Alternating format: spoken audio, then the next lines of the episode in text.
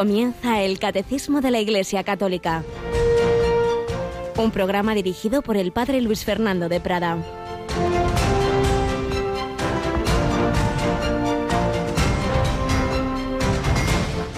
El reino de los cielos se parece a un rey que celebraba la boda de su hijo.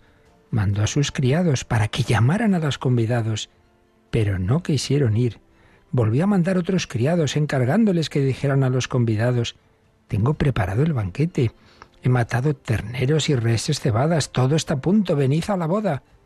Pero ellos no hicieron caso. Uno se marchó a sus tierras, otro a sus negocios. Los demás agarraron a los criados y los maltrataron y los mataron. Alabado sean Jesús, María y José. Muy buenos días en este jueves 19 de agosto de 2021 entre muchísimos santos de la historia de la Iglesia, que celebramos hoy también varios de ellos, siempre son muchos, muchos más de los que ni siquiera conocemos sus nombres, tenemos hoy a San Juan Eudes, uno de aquellos que el Señor fue llamando para difundir eh, la confianza en, en su corazón, la devoción a los sagrados corazones de Jesús y de María.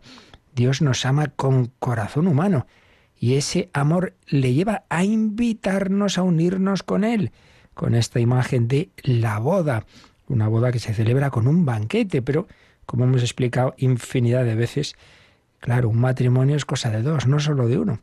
Dios no nos puede obligar a cásate conmigo sí o sí, no, nos invita. Y es lo que con esta parábola y otras semejantes Jesús explicaba. Dios invita una y otra vez, llama, eh, venid, está todo preparado, ya veréis, esto va a ser estupendo. Pues nada, mucha gente no hicieron caso, uno se marchó a sus tierras, hay mucho que hacer, otro a sus negocios, es que claro, la vida es la vida. Los demás agarraron a los criados, los maltrataron, los mataron. Es la historia tremenda del drama, del amor incomprendido de Dios, del amor rechazado. Vino a los suyos, los suyos no lo acogieron. Sí, va a seguir llamando a la puerta hasta el final. ¿Qué tengo yo que mi amistad procura? Sí, pero como también recordábamos ayer, antes o después termina ese tiempo de respuesta. Nuestra vida antes o después, ¿qué vamos a responder? Dios invita, Dios invita, pero ¿cuántas veces nos pasa eso? A un nivel más fuerte es el rechazo, el rechazo del Señor, y a un nivel más pequeño, los que sí, que bueno, pues sí, cumplimos y intentamos vivir en gracia de Dios, pero bueno, luego el Señor nos invita a un rato de oración, uy, Señor, es que tengo mucho que hacer hoy, nos invita a hacer una obra de caridad, sí, pero claro, es que el trabajo es el trabajo, o es que ya estoy muy cansado, ahora toca ir a la playa y estar ahí no sé cuántas horas tomando el sol. Siempre hay cosas más importantes que el Señor y que la ayuda al prójimo, siempre, siempre. Y así lo vamos dejando, se nos va pasando la vida. Pues le pedimos al Señor que no sea así hoy, que respondamos a sus llamadas, que no le defraudemos, que el Señor tiene sed de nuestro amor, como Enseguida vamos a recordar una vez más con el mensaje que él, así como a San Juan Eudes, pues luego a Santa Margarita María le, le transmitió o mejor dicho, no luego, sino, sino antes, si, si no recuerdo mal. Pues pedimos esta ayuda al Señor y a nuestra querida colaboradora Yolanda. Buenos días, Yolanda. Muy buenos días, Padre. Dispuesta a trabajar aquí firmemente hoy también, ¿verdad? Dispuesta también, sí. Pues ojalá todos estemos dispuestos a poner ese granito de arena que a cada uno de nosotros, según donde Dios nos ha puesto, nos pide nuestra colaboración, como se la pidió a Margarita María de Alacoque, y vamos un día más ahora a recordarlo.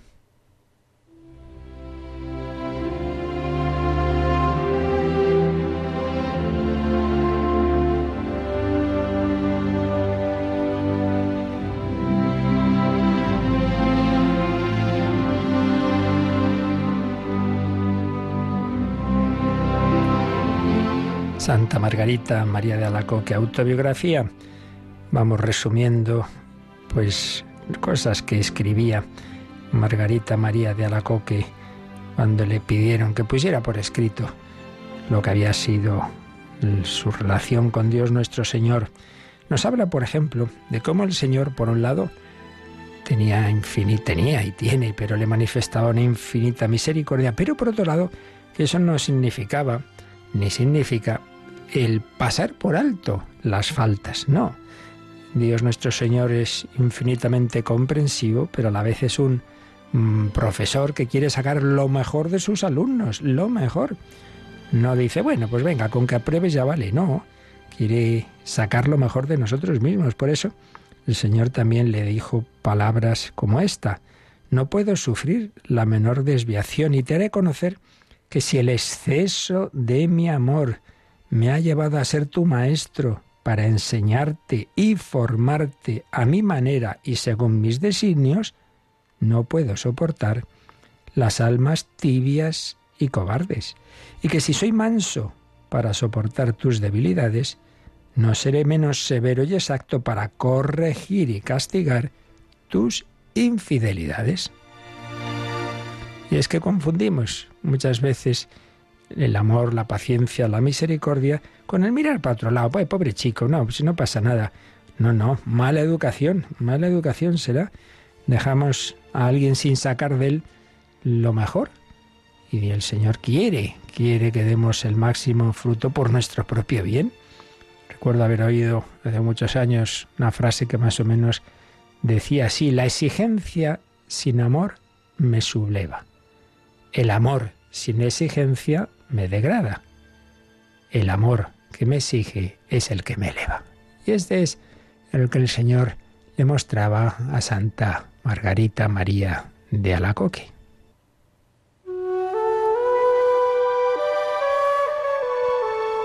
Por otro lado, ya luego oíamos ayer, el Señor insistía en la obediencia, especialmente en una persona llamada a la vida religiosa, le decía que eso era muy importante, hasta el punto de que le decía, si yo te digo una cosa y tu superior a otra, haz caso a tu superiora.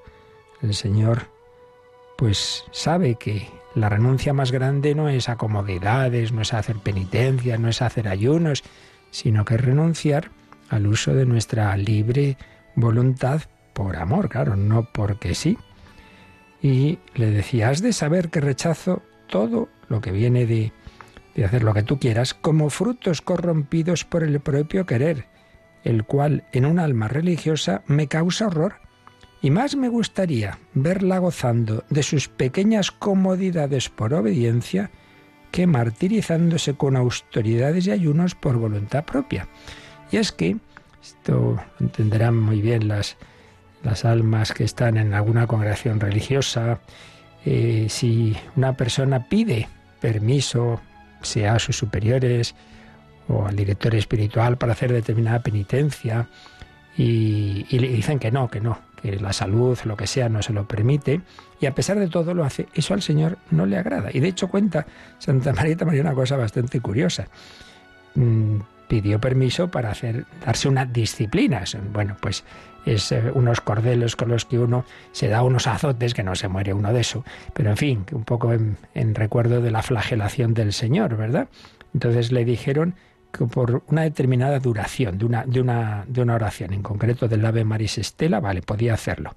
Y siguió haciéndolo, después de que pasó ese tiempo. Entonces le dijo Jesús, sí, sí, ya habías hecho tu parte y ahora está la parte del demonio. Esa penitencia que estás haciendo ahora, ya no es cosa mía, ya es cosa del demonio. Toma ya. No estará mal. No estaba mal lo que le dijo el Señor. Y también, yo te haré comprender en adelante que soy un sabio y prudente director que sabe guiar sin peligro a las almas cuando se abandonan a mí y se olvidan de sí mismas. Esta es la renuncia que más cuesta, mucho más que cualquier penitencia, que cualquier sacrificio, fiarte, fiarte del Señor y fiarte de las mediaciones que el Señor pone. Bueno, el caso es que el Señor iba preparando a Margarita María de Alacoque, como vemos desde jovencita, la fue educando, desde niña, la fue atrayendo así, ahora en el convento, cada vez un alma más dócil, porque, claro, Dios nuestro Señor tenía sobre ella unos planes, tenía sobre ella unos designios, y estaba escogida para una misión, la misión de ser confidente del corazón de Jesús para transmitir al mundo pues una, una, nueva forma en lo esencial, la antigua, nada y nuevo bajo el sol en la iglesia, todo está lo esencial ya dicho, pero una forma de profundizar en el amor y en la confianza al corazón de Cristo.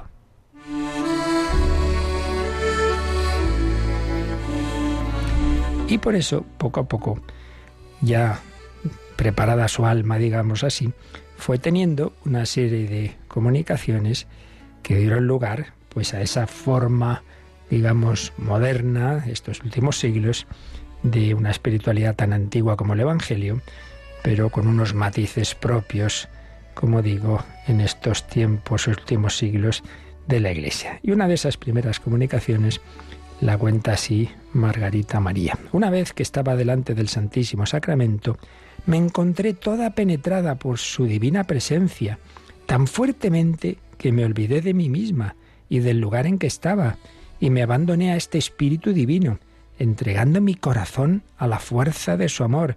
Me hizo reposar durante largo tiempo sobre su pecho divino. Qué bonito como San Juan en la última cena en el cual me descubrió las maravillas de su amor y los secretos inexplicables de su sagrado corazón, que hasta entonces me había tenido siempre ocultos.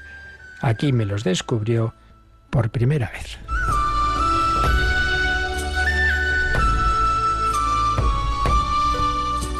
Y viene una de esas palabras que luego han quedado en la historia de esta espiritualidad y devoción, pues como realmente impresionantes. Por supuesto estamos hablando de una santa y de unas revelaciones más que súper ultra estudiadas y no solo aprobadas sino recomendadas por los papas, magisterio de la Iglesia, no de por ahí cualquiera que como decíamos el otro día, siempre hay que discernir, porque esto puede ser cosas de Dios o pueden ser imaginaciones de uno o del demonio, pero aquí hablamos de algo más que seguro. Pues bien, el Señor le dijo estas preciosas palabras. Mi divino corazón está tan apasionado de amor por los hombres y por ti en particular, que no pudiendo ya contener en sí mismo las llamas de su caridad ardiente, es necesario que las comunique por tu medio y que se manifieste a todos para enriquecerlos con los preciosos tesoros que te descubro, los cuales contienen las gracias santificantes y saludables necesarias para separarles del abismo de perdición. Te he elegido como un abismo de indignidad y de ignorancia para la realización de este gran designio, a fin de que todo sea obra mía. Pues estas primeras palabras que hemos leído, piensa que te las dice también a ti el Señor.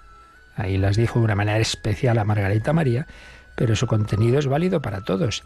Mi divino corazón está tan apasionado de amor por los hombres y por ti, y ahí estás tú, no solo Margarita, tú, y por ti en particular, que no pudiendo ya contener en sí mismo las llamas de su ardiente caridad, es necesario que las comunique por tu medio. Sí, Dios es amor, pero es ese tipo de amor, no así una cosa lejana, fría, una bondad de un señor que da limosnas a distancia, no, no, no, no. Como explicó Benedicto XVI en su primera encíclica de Euscaritas es Dios es amor, con, con gran audacia. Es una expresión que podía resultar chocante. Dios nos ama con amor de agape, amor desinteresado, pero bien entendida la expresión tan, con amor de eros. ¿En qué sentido? En el sentido de de ese deseo de ser correspondido, de esa pasión, apasionado. Mi divino corazón está tan apasionado. Lo que pasa es que nosotros entendemos mal en nuestro mundo la pasión como dejarse llevar sin más del cuerpo. No es eso, evidentemente que no. Pero sí es ese deseo de cuando se quiere mucho a una persona, se quiere ser correspondido y al Señor le duele la falta de correspondencia, el invitado que no va a la boda y él lo invita una y otra vez, no porque el Señor lo necesite, sino porque sabe que es nuestro bien. Y entonces es como los padres, pues, pues que, que les duele eh, que el hijo no corresponda por, por la propia pena de que ese hijo sea así, no tanto, a veces también, pero caso de Dios no, no porque el padre esté eh, ahí deseando ser correspondido, sino porque es una pena que el hijo así no lo haga. El Señor nos ama a cada uno en particular y te lo dice a ti hoy. Mi divino corazón está apasionado de amor por los hombres y de por ti en particular, por ti en particular, Dios tiene sed de tu amor. Vas a corresponderle hoy, vas a visitarle en la Eucaristía, vas a visitarle en los necesitados, tengo sed. Que Jesús no tenga que decirnos en el día del juicio, tuve sed y no me disteis de beber. No, Señor, que responda como Javier, como la Madre Teresa, a esa sed de tu amor. Sí, Señor, quiero saciar tu sed. Francisco Javier fue al fin del mundo saciar esa sed de Cristo. La Madre Teresa fue a los más pobres de los pobres. Todos los santos han querido saciar esa sed del corazón de Cristo. Pues así se lo pedimos nosotros, que también les saciemos su sed hoy.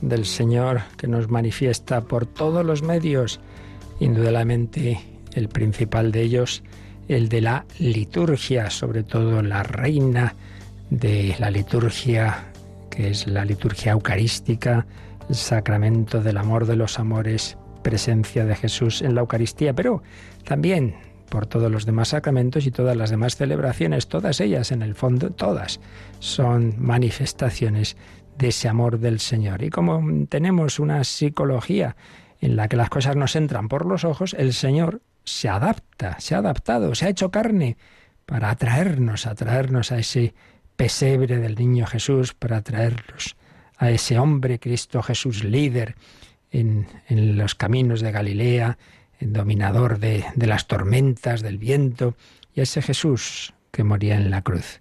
Cuando yo fuere elevado sobre la tierra, atraeré a todos hacia mí. Miremos a Cristo como los israelitas mirando aquel estandarte con una serpiente de bronce eran curados de las mordeduras de las serpientes venenosas. Todos nosotros estamos heridos, todos mordidos por la serpiente del egoísmo, de la soberbia, de la envidia.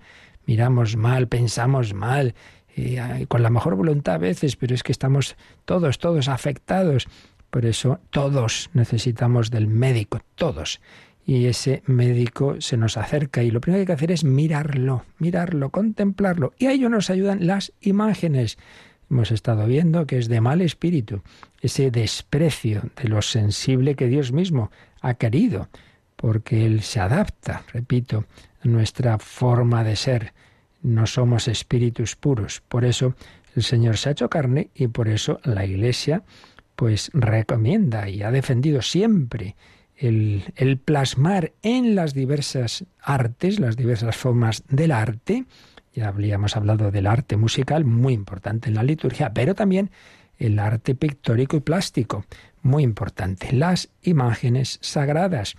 Por eso, el tener esas imágenes en casa sin convertirla en un museo, no se trata de eso, pero es importante siempre, pues los cuadros, las, imágenes de, crucifijo, por supuesto, más fundamental, el corazón de Jesús, la Virgen María, San José, etcétera, etcétera, pues eso ya un poco habrá que ver en cada caso lo que a uno más le ayuda, pero siempre con ese, con ese espíritu de fe, de que ya se entiende, lo veíamos ayer, citando a Santo Tomás, en, el, en uno de los números marginales que vimos, que la veneración no se dirige a la imagen como tal, sino a la imagen en cuanto que representa, si es al Señor, pues un culto de latría, de adoración, y si es a la Virgen o los santos, un, culto de hiperdulía o de dulía. Pues bien, hemos visto de este apartado sobre las imágenes sagradas, hemos visto tres números, el 1159, el 1160 y el 1161.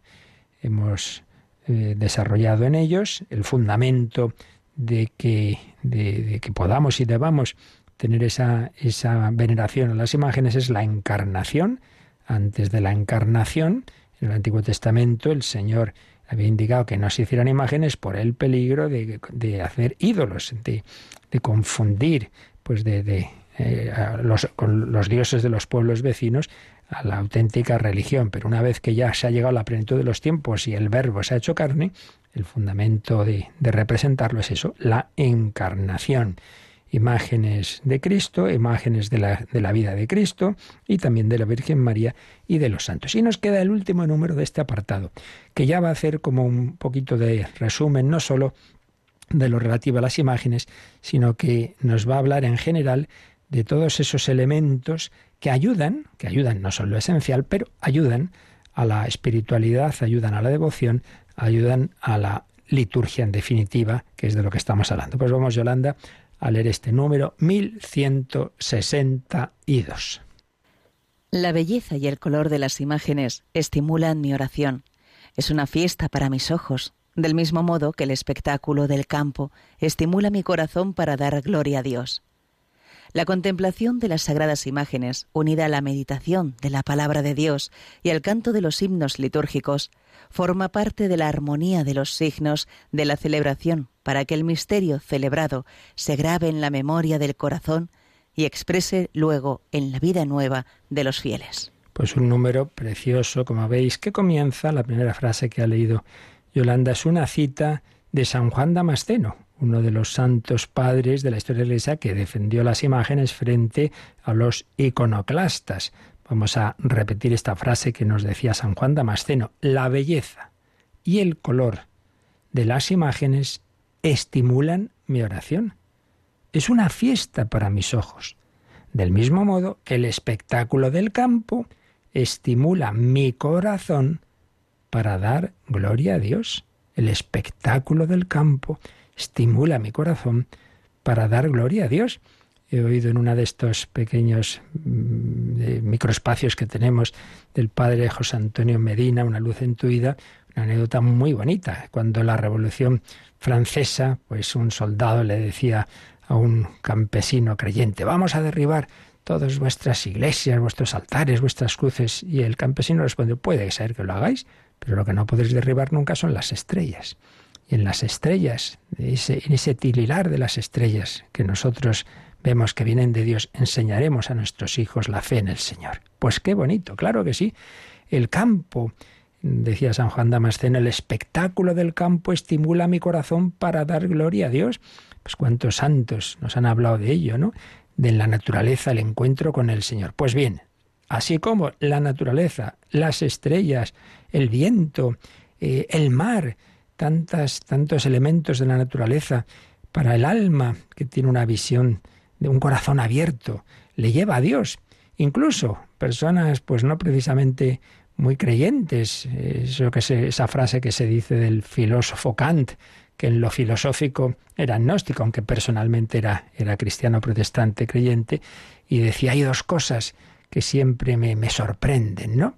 Decía, las estrellas, las estrellas en el cielo y la ley moral en mi corazón. Se daba cuenta de que ahí hablaba Dios, aunque filosóficamente él, no acabara de, de, de, ver racionalmente cómo se demostraba la existencia de Dios, pero en el fondo él sabía que sí, que por ahí hablaba Dios. Bueno, pues es cierto, el Señor habla a través de esas sus obras de arte que nos encontramos en la naturaleza que hay que reconocer que son bastante mejores que las nuestras. Hay veces que uno ve una puesta de sol, el mar, eh, una montaña. Yo recuerdo una vez que atravesé en el Pirineo, iba a un campamento de jóvenes, eh, atravesé un túnel y, al otro lado del túnel me encontré un paisaje tan impresionante. Yo iba conduciendo solo, digo, me voy a parar en donde pueda porque aquí mirando todo me voy a dar un trompazo y voy a despeñarme por aquí porque es que me quedaba literalmente boquiabierto de esa maravilla. Pues sí, si el Señor ha hecho esas obras de arte que nos elevan a Él, pues hacemos muy bien, los artistas cristianos hacen muy bien en hacer obras de arte que no las harán nunca tan bien como el Señor, pero bueno, si, si tienen ese don de Dios de, de plasmar en la pintura, en la escultura, en la música, la belleza, la belleza en su fuente como la verdad y la bondad, pues claro, es algo de Dios. Por tanto, es bueno, es bueno el plasmarlo en, la liturgia y ayuda, y ayuda a la oración. Y aquí hay un tema, como todo es una cuestión de, equilibrio, ¿no?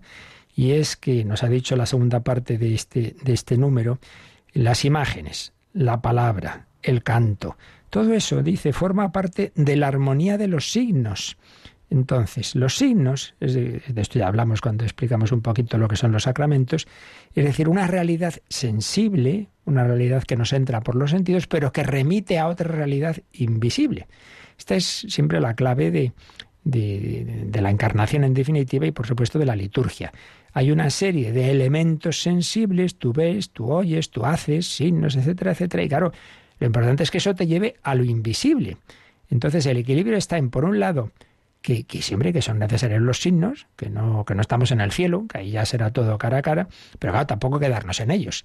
Entonces, si una determinada celebración todo es canto y hacer y no sé qué y no sé cuántos, oiga, un poquito de, también de, calma y de silencio para precisamente que esto me lleve al diálogo interior con Dios.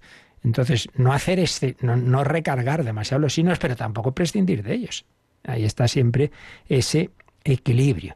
Entonces, el, el, peligro de una falsa mística es, no, no, no, quita, quita, quita. Aquí a palo seco el alma y Dios. Oiga, que Dios nuestro Señor ha, querido seguir este camino de, acercamiento y de encarnación y del uso de, de los signos, pues usémoslos nosotros, ¿no? Por tanto, no prescindamos de esas mediaciones. Los mayores doctores místicos, como Santa Teresa, San Juan de la Cruz, etcétera, en ningún momento han dicho que había que prescindir de las imágenes, del libro. Santa Teresa dice durante muchos años no podía empezar a hacer oración sin usar un libro. Por tanto, mediaciones y la liturgia, que es para el común del pueblo de Dios, donde pues habrá situaciones muy distintas de cada uno de los que están, pues ese equilibrio. Entonces es, bueno y conveniente eh, cuidar, cuidar esos signos. Entonces no que entre uno ahí y eso, vamos, la iglesia parece un garaje, eso no eleva a ningún lado, o no se canta o se canta horroroso, en fin, todo eso hay que cuidarlo. El, altar está sucio, hombre, esos detalles, ¿verdad? Que ya sabemos que, lo esencial es eh, entre el corazón y Dios, pero, pero todo eso ayuda o desayuda. Y este número, Yolanda, este 1162, dado que nos está hablando no solo de las imágenes, sino del arte en general, nos recuerda que más adelante en el catecismo nos va a hablar de, ese arte y entonces nos dice, nos sugiere que nos leamos el número 2502, que es de la parte de la, de la moral, que está en un sitio que puede resultar eh, chocante, está cuando se explica el octavo mandamiento, porque en ese mandamiento se habla de la verdad. Claro, el octavo mandamiento no mentirá, es hay que vivir en la verdad, pero es que la verdad es también la belleza. Y por eso en ese mandamiento se nos va a hablar de la belleza y del arte. Y concretamente vamos a ver qué nos dice el número 2502. El arte sacro es verdadero y bello cuando corresponde por su forma a su vocación propia, evocar y glorificar en la fe y la adoración el misterio trascendente de Dios, belleza sobreeminente e invisible de verdad y de amor manifestado en Cristo, resplandor de su gloria e impronta de su esencia, en quien reside toda la plenitud de la divinidad corporalmente, belleza espiritual reflejada en la Santísima Virgen Madre de Dios, en los ángeles y los santos.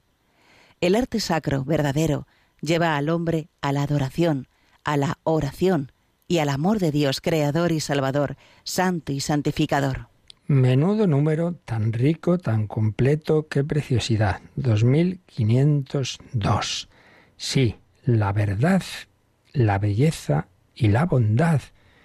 Y es lo que se llaman los trascendentales, es decir, unas cualidades del ser que en su fuente infinita están en Dios, pero que todo lo creado participa en una medida mayor o menor según la criatura de la que estemos hablando, pero que siempre se da y que, y que es hay una unidad entre verdad, belleza y bondad. Por tanto, el cristianismo no solamente revela la verdad, sino que comunica la bondad y la belleza. Y por cierto, fijaos una cosa, en una cosa.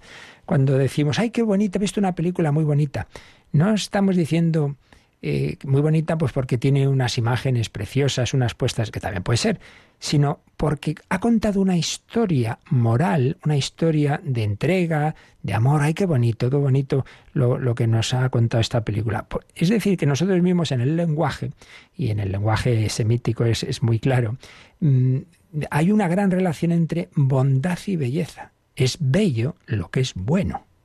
Pues esto nos dice aquí el, este número 2502. El arte sacro es verdadero y bello, verdadero y bello, cuando corresponde a su vocación propia. ¿Cuál? Evocar y glorificar el misterio trascendente de Dios.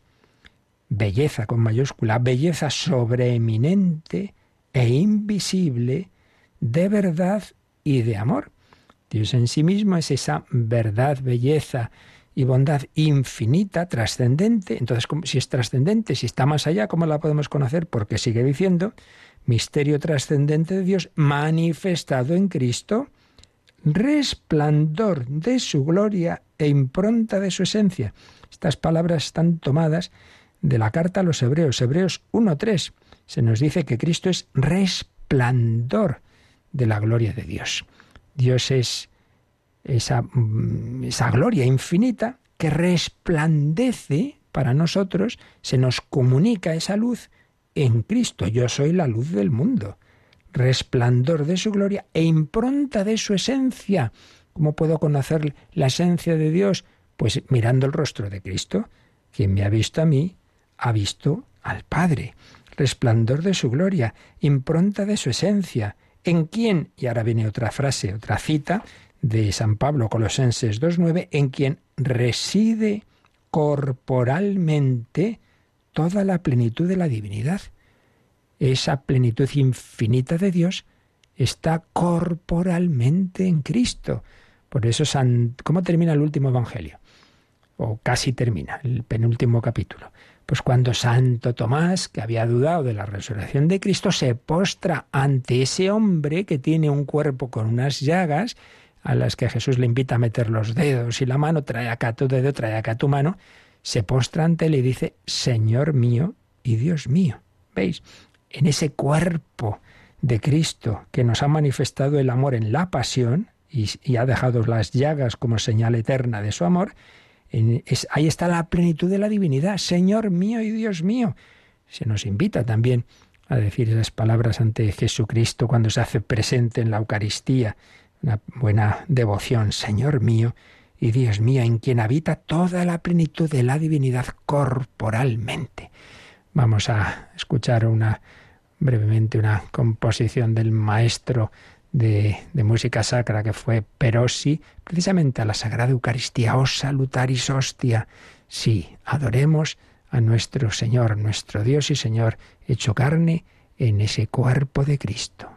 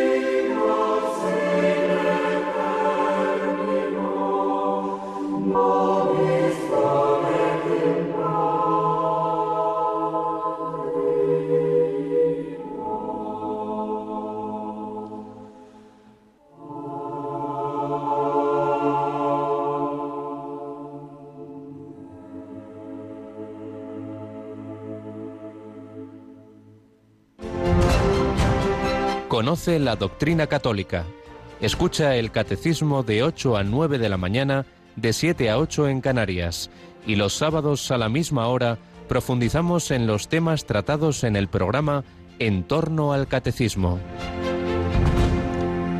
La belleza infinita de Dios se ha manifestado en Cristo. Pero también dice el 2502 que esa belleza espiritual infinita en Dios también se refleja de una manera ya participada en la Santísima Virgen Madre de Dios, en los ángeles y en los santos. Por eso también veíamos que tienen su sentido las representaciones eh, pictóricas, escultóricas, musicales de la Virgen María y de los santos, sabiendo, claro, cada uno en su lugar. Solo Dios con ese culto de adoración, pero esa bondad, verdad y belleza que en Dios son infinitas, de una manera participada, están en la Virgen María de una manera sobreeminente, porque ha recibido una plenitud de gracia, pero siempre como criatura, obviamente. Y luego ya en los, en los, los demás santos y los ángeles, pues de una manera menor, pero que siempre lo que veneramos en definitiva es a Dios, a Dios participado por su gracia en, en las criaturas. Y la última frase de este 2502 dice que el arte sacro verdadero, arte sacro verdadero, lleva al hombre a la adoración, a la oración y al amor de Dios, creador y salvador, santo y santificador. ¿Veis? Tiene esa misión de signo, en este sentido, análogo al sacramento. Sacramento es un signo sensible y eficaz de la gracia. Bueno, pues el arte sacro verdadero. Claro, aquí se suele distinguir entre arte religioso en general, un arte que, evoca lo religioso, y el arte sacro propiamente, que es el que tiene tales cualidades que se puede usar dentro de la, de la iglesia y particularmente en la liturgia. Hay canciones que pueden estar muy bien para, para un campamento, para, para una convivencia, para, para, unos jóvenes haciendo no sé qué, no sé cuánto, pueden estar muy, muy bien, pero otra cosa es que ya para lo que es la liturgia, concretamente la celebración eucarística, ahí hay que cuidar más. Y tiene que tener unas características más, propias que, que, algo ya, ya dijimos a propósito de la música y que, y que lo explican los, los liturgistas. ¿no? Entonces, el arte sacro pues debe cuidarse de una manera especial. Y es lo que dice aquí, el arte sacro verdadero lleva al hombre a la adoración, a la oración. Tú ves bueno, por ejemplo, Santa Teresa, Santa Teresa, que ya era carmelita casi 20 años, pero estaba bastante tibia. ¿Cuál fue un momento decisivo de su entrega al Señor? Cuando de repente se fija en una imagen que les habían regalado de, de Cristo en la pasión, un Cristo muy llagado. Le llegó al corazón. El Señor se sirvió de esa imagen para, para mm, enamorarse más del Señor, para entregarse más al Señor. ¿Veis? El arte sacro la llevó a la oración y al amor del Dios Salvador que ha muerto por nosotros. Por tanto, estamos hablando de algo realmente importante, importante. Y volvemos a lo que nos estaba diciendo el 1162. La contemplación de las sagradas imágenes, unida a la meditación de la palabra de Dios y al canto de los signos litúrgicos. Tres elementos. Siempre fundamental, la palabra de Dios, claro, no hay celebración litúrgica en la que no haya palabra de Dios. La Santa Misa, liturgia de la palabra, los sacramentos, siempre tiene que haber una palabra, una palabra, aunque puede ser breve, pero siempre la palabra de Dios, siempre. Pero luego, la conveniencia de una imagen, por ejemplo, en la Santa Misa siempre debe estar el, crucifijo, una imagen, y el canto conveniente ayuda, ayuda a centrarnos, ayuda a vivir ese, esa celebración y forma parte de la armonía de los signos de la celebración. ¿Para qué? Fijémonos bien en este final. ¿Para qué? Para que el misterio celebrado se grabe en la memoria del corazón y se exprese luego en la vida nueva de los fieles. Vamos a ver, si fuéramos puros espíritus, puras inteligencias, bastaría con exponer verdades. Pero como tenemos, pues el Señor nos ha regalado una capacidad en la que no solo somos tenemos inteligencia, no, no, no, no, tenemos unos sentidos que captan la belleza por la vista, por el oído, etcétera. Tenemos una memoria, tenemos una afectividad, en fin, todo ello lo que la Biblia sintetiza en la palabra corazón, que implica pues una síntesis de, de, cualidades psicológicas. Entonces, esa armonía, el que no sea meramente decir verdades, sino que haya algo visible y haya un canto, etcétera, todo eso ayuda, ayuda, no es que sea imprescindible. Una persona con una discapacidad de cualquiera de estos sentidos no se preocupe, que Dios nuestro Señor ya se las puede apañar para entrar en su alma. Pero en principio, el, como norma general para el pueblo de Dios hay, hay, que poner todos estos medios. Luego el Señor se puede servir, ya digo, en un caso más de uno, de otro, pero ahí se ofrece todo unido. La armonía de los signos para que el misterio celebrado se grabe en la memoria del corazón y así se pueda expresar luego en la vida nueva de los fieles. Bueno, yo creo que con esto, esto podríamos estar hablando mucho, pero lo esencial, eh, que es de lo que se trata en este programa, de cómo el catecismo nos resume pues estas, estas realidades fundamentales y nosotros a su vez pues intentamos transmitir lo básico que debemos tener en cuenta, en este caso pues como elementos de la liturgia, que nos quede claro que todos estos aspectos sensibles como es la música y como es el arte y concretamente las imágenes, pues son, son convenientes, que el Señor nos conoce muy bien y sabe que eso nos ayuda. Y vamos a terminar esta exposición de este apartado, pues una vez más resumiendo lo que en un capitulito sobre las imágenes eh, había escrito eh, el entonces cardenal Joseph Ratzinger, luego Papa Benedicto XVI, en su obra El espíritu de la liturgia. Hace un resumen de lo que había eh, explicado, que aquí resumimos también, en, estos puntos que vamos ahora a recordar. Cinco puntos. Primero, la ausencia total de imágenes no es compatible con la fe en la encarnación de Dios. Esto quede claro. El rechazo de las imágenes, eh, así eh, tiene, puede luego una persona ser por algún motivo particular, pero en principio es una cosa seria porque es olvidarse de que el punto, el centro del dogma central del cristianismo, porque llamamos cristianos, y no solo creyentes en Dios, sino cristianos, es que creemos que Dios ha hecho carne en Cristo. Por tanto, rechazar las imágenes en el fondo es no tomar en serio que Dios ha entrado en nuestro mundo sensible. Decía Joseph Ratzinger, para que el mundo se haga transparente hacia él. Las imágenes de lo bello, en las que se hace visible el misterio del Dios invisible, forman parte del culto cristiano. Habrá altibajos y tal, pero jamás podrán faltar por completo. La iconoclastia no es una opción cristiana. Punto primero. Segundo, el arte sagrado encuentra sus contenidos ¿dónde? En las imágenes de la historia de la salvación, comenzando por la creación. Pues recordamos, por ejemplo, a Miguel Ángel, esa imagen de esas dos manos, la mano del Creador y el dedo de Adán, pues comenzando por la creación, desde el primer día hasta el octavo día, que es esto del octavo día, la resurrección de Cristo, y luego la mirada hacia el final, es decir, a la parusía, a la segunda venida.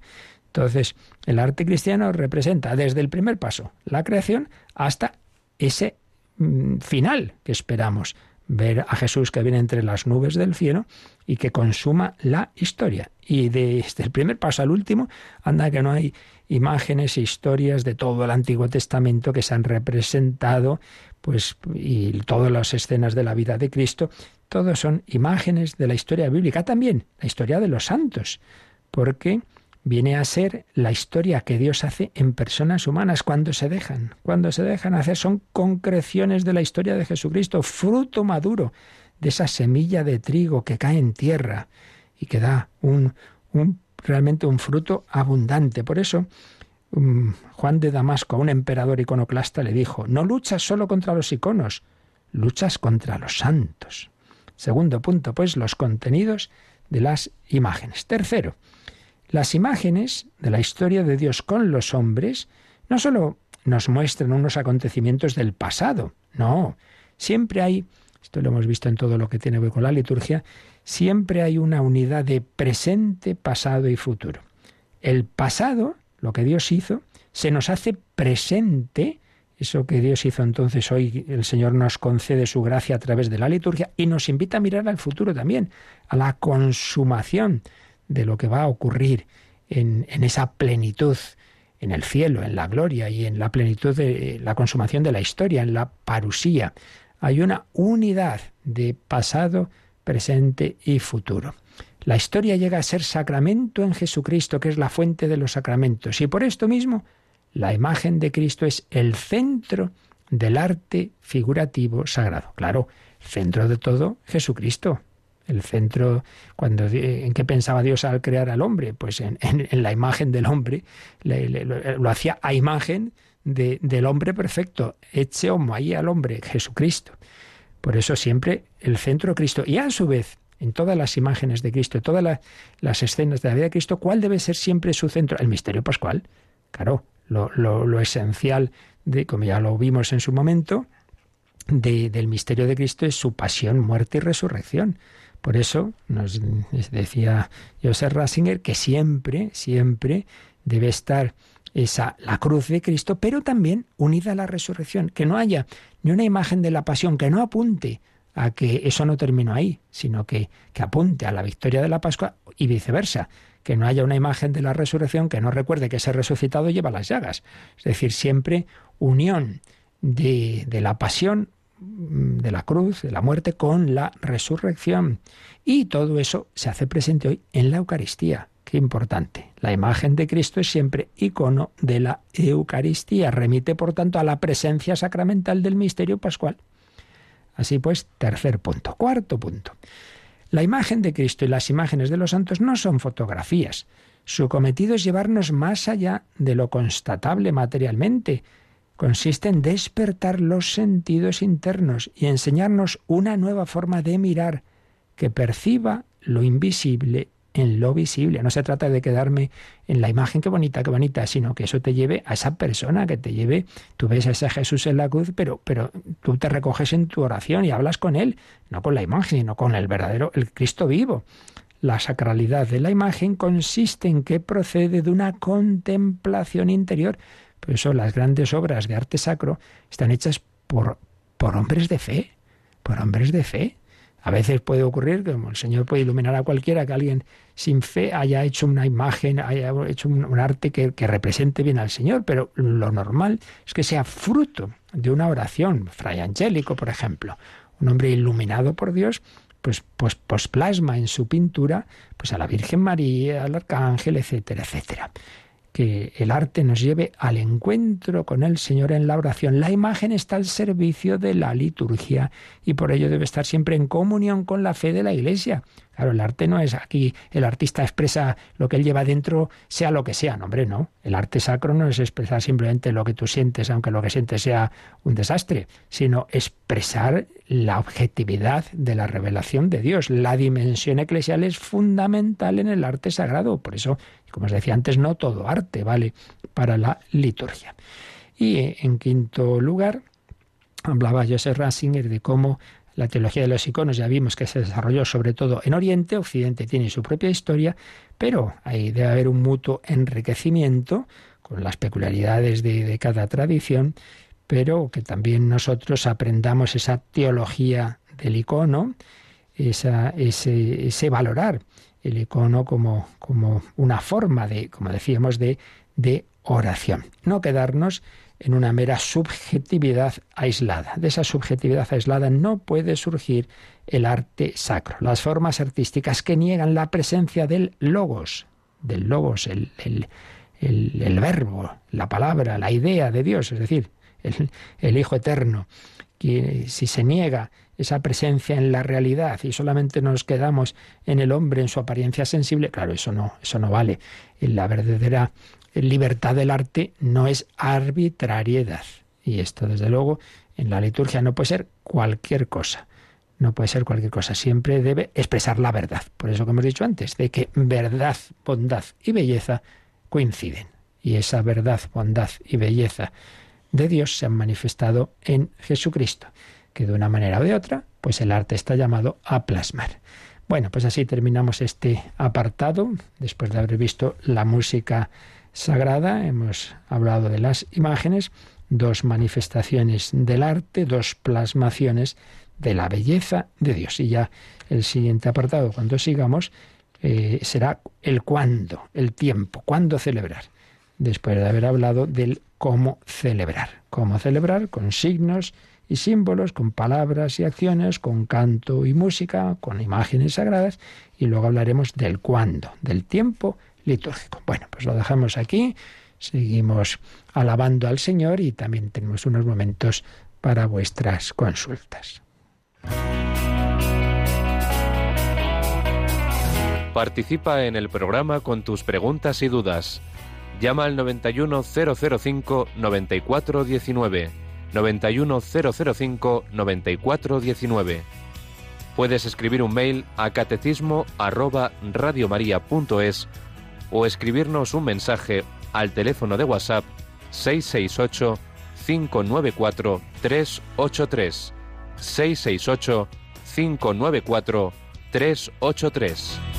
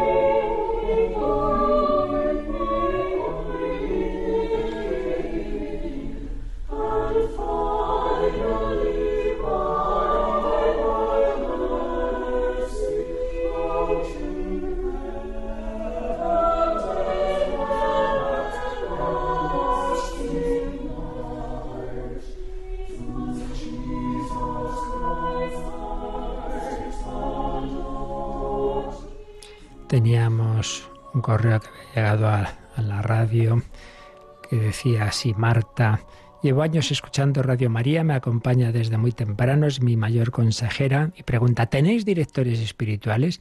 Echo de menos algo más personal. A veces las confesiones se quedan frías y con las dificultades de cada día me preguntaba si podéis aconsejarme sobre dicha cuestión. Bueno, a ver, nosotros no tenemos directores espirituales así, la radio como tal, Radio María es una radio, ¿no? La verdad es que muchas veces, y bueno, lo agradecemos por la confianza que tenéis en Radio María, pero la verdad que muchas veces llegan consultas como si fuéramos eso, ¿no? Una, una parroquia, ¿no? Que, que tiene... No, no, entonces somos una radio.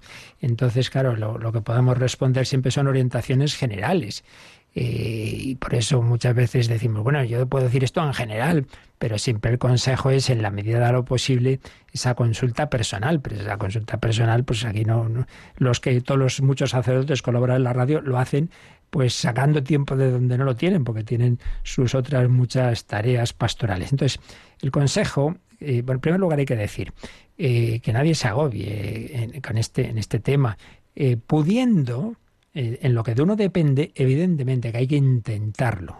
Está claro que sí, que hay que intentar eh, ir tomando confianza con algún sacerdote, no siempre en el sacerdote, puede haber un consejero consejera, una persona experimentada en vida espiritual, una religiosa, etcétera. Pero bueno, si además es sacerdote y puedes unir el que te pueda confesar y aconsejar, pues, pues, pues estupendo, ¿no? Pero bueno, en cualquier caso, que hay que intentarlo, tener esa persona. Pero si alguien habiéndolo intentado vive en un sitio donde apenas hay, tiene posibilidades, un pueblo pequeño, va al cura ahí cada no sé cuánto, porque ya no es que no puede vivir allí, etcétera, etcétera, bueno, pues cuando ya no es culpa de uno, esto vale para todo lo demás, eh, Dios nuestro Señor tendrá otros caminos, ya te iluminará a través de la radio, a través de un libro, a través de una inspiración, eso por un lado.